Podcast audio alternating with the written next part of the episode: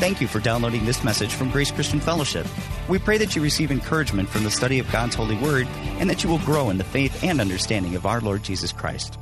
Okay, so uh, my message this morning is a very, very simple word. Um, as I sort of like uh, decided to study it a little bit and get into it, I realized that while simple, it actually has very far reaching consequences and effects into a number of other, like even doctrinal areas. Not going to get into all that, but it's very simple, very simple word, but yet very powerful when we when we follow it. Uh, and so simple, and it's all through the landscape of Scripture. Uh, however, since the, the Bible was written in a time and in a culture that's very different from ours today, it's something that we don't maybe recognize and resonate with, uh, and therefore a lot of times we just gloss over it. We don't even see that it's there speaking to us. So, uh, but it is there speaking to us, and uh, we're going to look at that today. So, we are going to talk about being a servant. Very simple concept in Scripture, being a servant. And there is quite a lot of Scripture that speaks to this. We are going to look at just some of the verses that uh, have to do with being a servant, and I'm pretty confident we're going to come away with uh, a pretty good understanding of what it means to be a servant and how to function in that regard in God's kingdom. So, our first scripture is going to be in Genesis 24. Will it work? Okay. And this is Abraham uh, having his servant swear an oath to get a son for Isaac from his people, not from the people of Canaan. And uh, he says, uh, Abraham said to the oldest servant of his house, and in the King James it reads the eldest servant, who ruled over all that he had, please put your hand under my thigh. That was the, the custom of, of taking an oath. So the word there, the Hebrew word for servant, is ebed. And as we might expect, it means to work and serve and do labor for another. The interesting thing about this scripture is in the, the context of their culture at the time, the eldest servant in the house wasn't the oldest servant, it was the servant with the most authority. So it was the servant that was the most trustworthy, the most faithful, uh, a very close relationship with the master, with their Lord. That person was called the eldest. So certainly implications to us. Uh, the other scripture there in John chapter 2, and this is Jesus' mother speaking to the servants before he changes the water to wine. His mother said to the servants, Whatever he says to you, do it. That word for servants, the Greek word is diakonos. That's where we get our word for deacon. And it means an attendant, uh, one who waits at tables, one who executes the commands of another. So you're doing stuff for someone else when they say to do it. Pretty simple understanding of, of what a servant is. So we'll just keep building and adding layers and layers on how the scriptures speak to what it means to be a servant. Our next one is uh, Acts chapter 3. The God of Abraham, Isaac, and Jacob, the God of our fathers, glorified his servant Jesus. So now we know that, you know, we always talk about how Jesus is our example, and it's especially true even of this particular topic of being a servant. Um, some of the versions read his son or his child, and the reason is because the Greek word there is pais, which actually means a young man or a child servant. So Jesus, our example of he was his father's servant. And he lived his life to implement and fulfill his father's will and to live a life of service. So that's we definitely look to Jesus as our example, you know, in that regard. And then we're going to go to the Psalms, and there's a beautiful psalm here that has a number of implications to how we relate to God uh, in this area of being a servant. And this is Psalm 123. Behold, as the eyes of servants look to the hand of their master, as the eyes of a maid or a female servant to the hand of her mistress, so our eyes look to the Lord our God until he is gracious to us. Many of the versions read, until he has mercy on us, uh, and for a real good reason there. So, interesting thing to note about this again, with the culture, uh, servants and masters. So, the master communicated to the servants what they wanted with very few words. It was actually with hand motions and gestures. So, the servants had to really pay attention and keep close watch on the motion. And, and obviously, that speaks to that a very close relationship because the servant became sort of intuitive as to what the master wanted. So I thought of a, when I first read on that, it, the first thing I thought of that came to my mind was so on our music teams up here, we have different people that lead the songs. And um, it's not real noticeable, but a number of them have a series of hand signals worked out that tell the rest of the team and even our media people are keyed in on it. They tell them if they're going to repeat uh, a stanza or go back to a chorus or to a refrain or whatever. So all done with hand signals. So everybody has to be, you know, watching the hand signals to know where they want to go. So kind of a really neat illustration of that. Another thing uh, about the, the scripture that it shows us is that the servant looks to his or her master simply for what direction to do, what the job is, uh, for what the will of their master or their Lord is. The servant looks to them to see what their will is, and it certainly implies submission to that will and a desire to do that will. The servant also looks to his or her master for food and provision. That was also part of the culture. So uh, if you had servants in your house, if you were the master, you were the head of that house, you were the one that provided for those servants. And in Proverbs 31, where the woman of noble character, it reads how she provides for her family and gives a portion to her servants. And we see that a number of times throughout Scripture. The master provided for the servants. And the context of the psalm, Psalm 123, it was written during a period in God's people's history uh, where they were actually uh, under a lot of distress, uh, even correction from God, uh, many think. It talks about how they were filled with contempt and the scorn of those around them, persecuting them, and they were looking to God for his mercy and favor and for him to put an end to all their distress. Um, and also, in a similar way with masters and servants, if a servant behaved badly, uh, it was uh, understood that there would be correction coming from the master towards the servant. And the, the servant would look to the master to put an end to the correction. So there's a number of pretty obvious implications from this scripture on how we relate to God. And the first one is that uh, we certainly are his servants. We, this, as the servant looks to the hand of the master, right? And so the point here being, you know, just really underscored that we are his servants. He is not ours.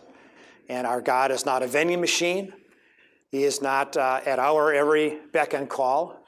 He listens, He loves us, but we are His servants. Real important to understand that. And uh, as His servants, we are to watch closely as though He were motioning with His hands to learn His will for us.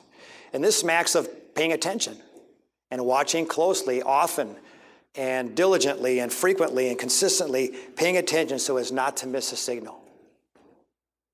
Again, certainly submission to the hand of our Lord. And we're also to look to God for his provision. And we know that we have a part to play in that. We have work to do. We have to go do our jobs and do it well and steward our money according to God's economy and live according to his ways and his kingdom. But ultimately, we know our provision is from the hand of God. And we also know that there are times, whoops, what happened there? Okay. There are times when uh, we step out of line outside of the will of God for us, and, and He corrects us. He brings things our way in our life to kind of get us back, wake us up, and uh, get us back in line with what He would have us be doing. Uh, that's definitely part of the relationship that we have with our Heavenly Father as servants to our Lord, is correction. But we are His servants. So to Acts chapter 4. And this is Peter and John after having been arrested for sharing the gospel. They were released and, and threatened. Now they're back with the church and they're, they're praying and they say, Now, Lord, look on their threats and grant to your servants that with all boldness they may speak your word. So they're referring to themselves as Christ's servants and followers of God. And the Greek word there is doulos, and that means devoted to another to the disregard of one's own interests it means voluntary. I mean, one who gives himself up to another's will. So, doulos is serving God by choice. It's choosing to serve God. Uh, that's God's desire, His will for us who enter into relationship with Him, that we would choose to serve Him. But He leaves that choice up to us. So, building on that point, in Psalm 143, Revive me, O Lord, King David said, for your name's sake, for your righteousness' sake. Bring my soul out of trouble. So David penned these words when he was during, uh, experiencing a time of great personal persecution and distress. There were those chasing him to take his life. He was living in caves. He was destitute. He was down and out, kind of at the end of the rope. In times in our own lives, we go through some similar experiences where we just get squeezed and, and persecuted at times, and just hard times happen and difficulties. And when that happens, there's a, there's a kind of a boiling down, a stripping away that happens to where all that's left is who we really are. And just a little bit of a sidebar on that. Uh, that's another theme that is very consistent in Scripture. God does allow difficulties in our life. People want to say, like, well, if there's a good God that loves us, why is there pain in the world? Well, this is one reason why. Uh, he uses pain and difficulty and hardship to shape us and refine us, and sometimes even to show us direction in his lives. And that's where David was uh, when he said at the end of this psalm, For I am your servant. So, David, at his core, even through difficult times and hardships, all he wanted to do was to serve God and to do his will. A great place for us to shoot for. In 1 Corinthians chapter 4, let a man so consider us as servants of Christ and stewards of the mysteries of God. I love this word here. So it's huperetes, and it means a subordinate assistant. It actually means an under rower, a subordinate rower. So we have a, a rowing team here, a racing team, and you see, they all have an oar. Everybody on the team has an oar. So, as, as members of a church, we should have an oar, right? We should have a ministry, a job to do, and they're all going to follow the direction. But we all, you know, God lets us have an oar and row with Him. That's the cool thing about the understanding of this word here. We are His servants, but yet He allows us to serve with Him in a subordinate role, but to serve with Him to advance His will and His kingdom on this earth. Very, very cool. Okay, so stop for a minute. So I'm going to just I'm going to ask for a show of hands. We don't have a really big group here, but time to think about what this would mean to you. Stop and think for a moment. What if you had your own personal servant? What kind of things would you ask your servant to do? Think about that. Your own little person. They're going to follow you around and just, they're at your beck and call. I bet you many would say, change a poopy diaper right? Uh, earlier it came out uh, mow the lawn, cook, cook the meal, maybe make clean up after the meal, clean up the dishes, clean up the kitchen, do the laundry. What kind of jobs would you have them do if you had your own personal servant? Something really interesting to ponder, and it actually sheds a lot of light and a better understanding when we read the instructions of Jesus when he says, Do for other people whatever you would like to have them do for you. Coined the golden rule. That's not in Scripture, the golden rule, but for some reason that got coined the golden rule, and it's very, very true. That takes us to the Last Supper. So this is going to be in John chapter 13. An interesting thing to note here this is Jesus giving his final instructions to his, desire, to his disciples. It's his last meal with them before he gets taken away. And the timing is crucial. He has like a list of things that he's covering with them, you know, the vine and the branches and all these different things. And at the top of the list, he's giving them an example of being a servant. Again, that the timing of this is critical to realize it's, it's his last words before he's crucified. And, and right after this happens, things get crazy and there's, there's confusion and fear and all this stuff happens. And so he's speaking these words to them and he's giving them his example of being a servant as he goes around and washes their feet. So a very familiar scripture. And he says, Now that I, your Lord and teacher, have washed your feet, so also you should wash one another's feet. I have set you an example that you should do as I have done. So we are God's servants but we are also to serve others and each other. Be a servant. In 1 Corinthians 9, for though I am free from all men, Paul said, I have made myself a servant to all. That's the word doulos again, voluntary servant. I am choosing to be a servant to all, Paul says, and I win some to the Lord. So it's a choice to make to serve God and other people. For some, serving comes rather naturally. You just kind of have that built into you. For the rest of us, maybe not so natural. Maybe not as easy. The, the notion of doing things for other people with no strings attached, no personal agenda attached to it, uh, that might not come as easy to the rest of us. And I'm convinced that that's why in Scripture there is really so much across the Old and New Testament about being a servant. It's spoken of in literal ways and allegorical ways about how being a servant and relating to God and to others in that capacity. We need to strive to get to the place where we can say, as Paul said, I have made myself a servant to all. So we might think, okay, we're sitting here, be a servant. Like, why? Why should I be a servant? Like, what's in it for me? Why should I even bother? I can just put my trust in Jesus, and when I die, I'm going to go to heaven, right? I'll just live my life the way I want to. I trust in the work of the cross. Why be a servant? Why go through the heartache? Why go through the effort? So there's several reasons. For starters, God commanded it, and we saw in Jesus' teaching, he's commanding, even giving an example of being a servant. Also, being a servant is referenced throughout the Bible, and I mention this in literal and allegorical ways depicting our relationship with God and each other. It's over and over again, all throughout all the scripture. It's almost so familiar, we never see it. We never even notice it. Furthermore, it helps us to get along with each other. So think about that one. To relate to each other at a very deep level. There's even a kind of a regard and a respect one to another among those that walk in this truth. A couple of scriptures in Colossians. Are they both up there? Yeah. Paul refers to Epaphras and Tychicus as dear fellow servants, faithful minister, serving God, uh, faithful minister to, of Christ on your behalf. Great example of serving God and each other.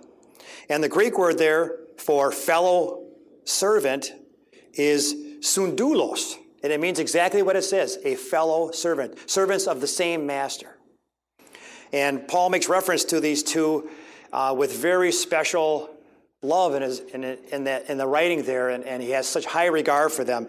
And that's because there is a bond and a camaraderie and uh, this is within the body of Christ, God's family, among those who serve. We want to have close friends. If you find yourself not having close relationships, get in the trenches and fight with people in serving God for the cause of the kingdom. You will make friendships that will last a lifetime. Also, in Proverbs, and this one seems a little like it doesn't make sense when you first read it, and the word servant isn't right in here, but this is talking about giving and serving. There is one who scatters, yet increases more. And there's one who withholds more than is right, but it leads to poverty. The generous soul will be made rich, and he who waters will also be watered himself. So it's not to be our motive in serving God, yet we know that God blesses us when we give and serve Him and others. There is a special replenishing, uh, refreshing, a fulfilling that can only come from being a servant. That's the only way to get it. By giving and serving, and God works through us and fills and gives so we can give some more. Uh, Again, seems counterintuitive to think that way, but that's how it works in God's kingdom.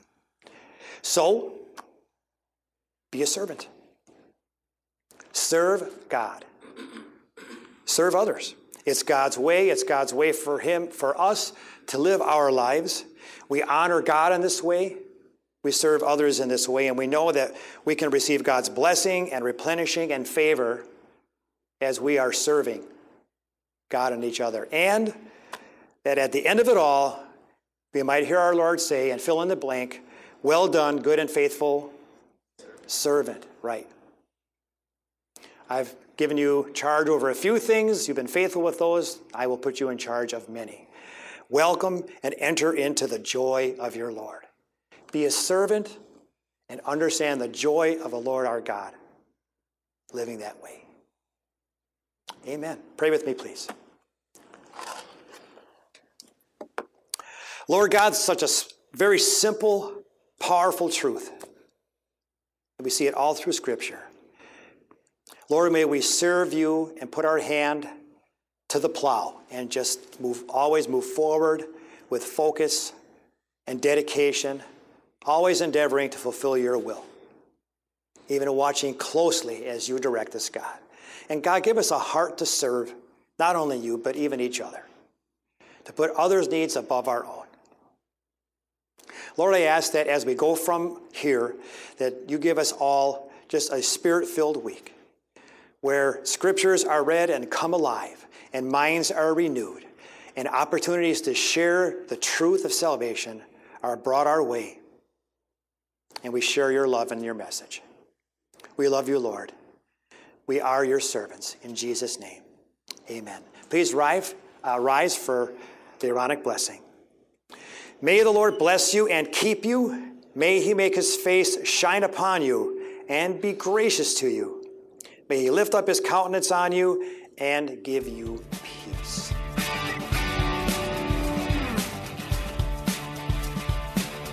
Thank you again for downloading and listening to this message from Grace Christian Fellowship.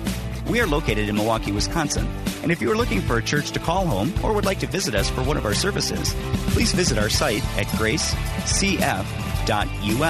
for our location and service times.